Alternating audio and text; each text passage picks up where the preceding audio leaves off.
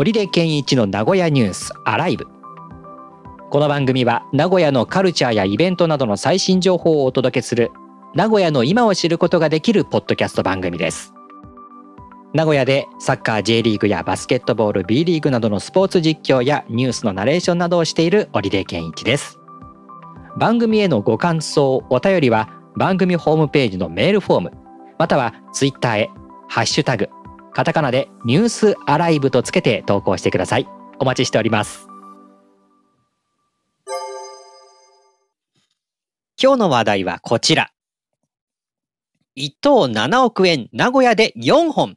ジャンボ宝くじ。珍しい。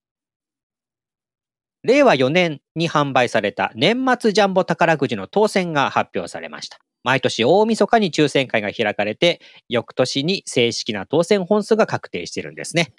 1等の7億円全部で21本なんですが、その21本のうちの4本が愛知県の売り場から出ていたということが分かりまして、極めて珍しいと話題になっています。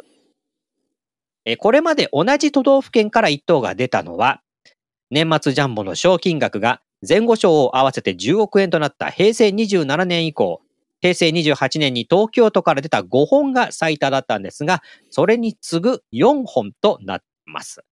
え愛知県の当選分、いずれも名古屋市内の店舗で、え関係者は同じエリアで当選が集中するのは極めて珍しいと驚いています。今回一等が出た名駅前チャンスセンターでは、これまでも1億円以上の高額当選者が多数出ているため、毎年買い求める人たちが長い行列を作ることでも知られているんですが、この話題を受けて、また長蛇の列になっていきそうですよね。うん、はい。本当にあの名駅前チャンスセンターはすごい人ですからね、毎回毎回。そうですね。な並んでますね。並んだこともありますけど。ああ、そうですか。はい。いやけどまあみんながみんな当たるわけじゃないですからね。ね。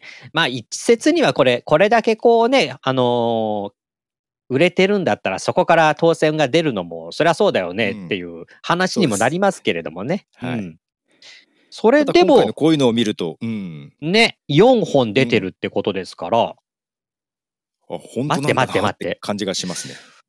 それは愛知県の人が宝くじに回す金がまだあるってこと？うん、どう、あ、そういうことではない。数がわかんないですもんね。ね。うん。あ、でも違うか。あのー、県外から当然話題っていうか、その、まあ、伝説というか、ジンクスというか、それを聞きつけて、岐阜とか三重とか、あるいは遠くから、そうですね。うん。あるいは、名古屋ほら出、出張に来る街でもあったりするから、まあそのついなんかそう宝くじ、うん、あの好きな人だとあそこ当たるらしいからついでに買ってきてっていうのはあるかもしれませんもんね。うんうんうん、ましてや名駅前チャンスセンターなんて JR のね人たちでも買いに行けるところですから。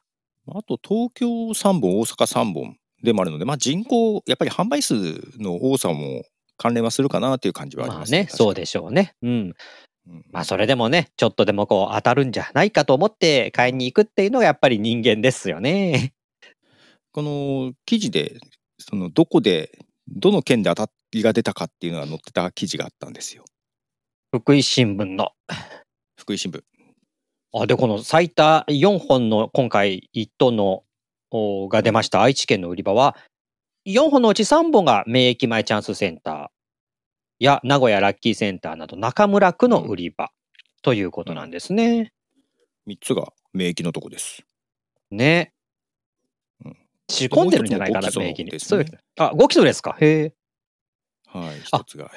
ああ、はいはいはい。ありましたね。あ、うん、あ、名駅前チャンスセンターのユニモールの方と、それからまあ、本店とは言わないか。あの、行列ができるとこと。あ、行列ができるとこ。うんうん、と、あとは、あとの2本は5基礎と名古屋ラッキーセンター。で、前後賞ももちろんそこから出てますね。ですよね。ええー、でもなんでわかるんでしょう？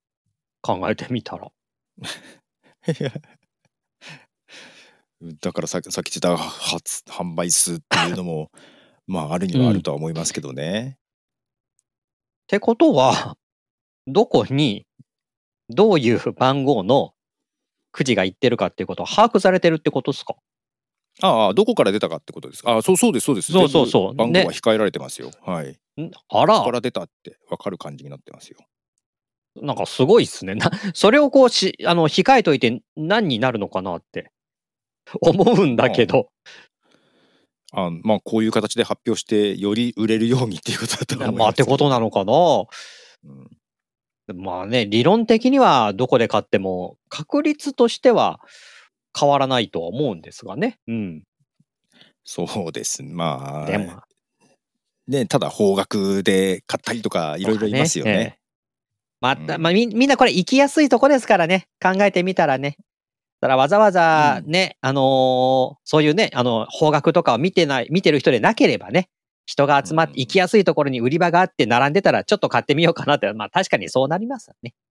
並んでるの見て思い出して買いたくなる人もいますからね。うんうんね。あ、そうか、出てるんだってこともあるから。ってことはあれですね、やっぱ行列を作るっていうことは、お店を繁盛させるためには結構大切なことなんでしょうね。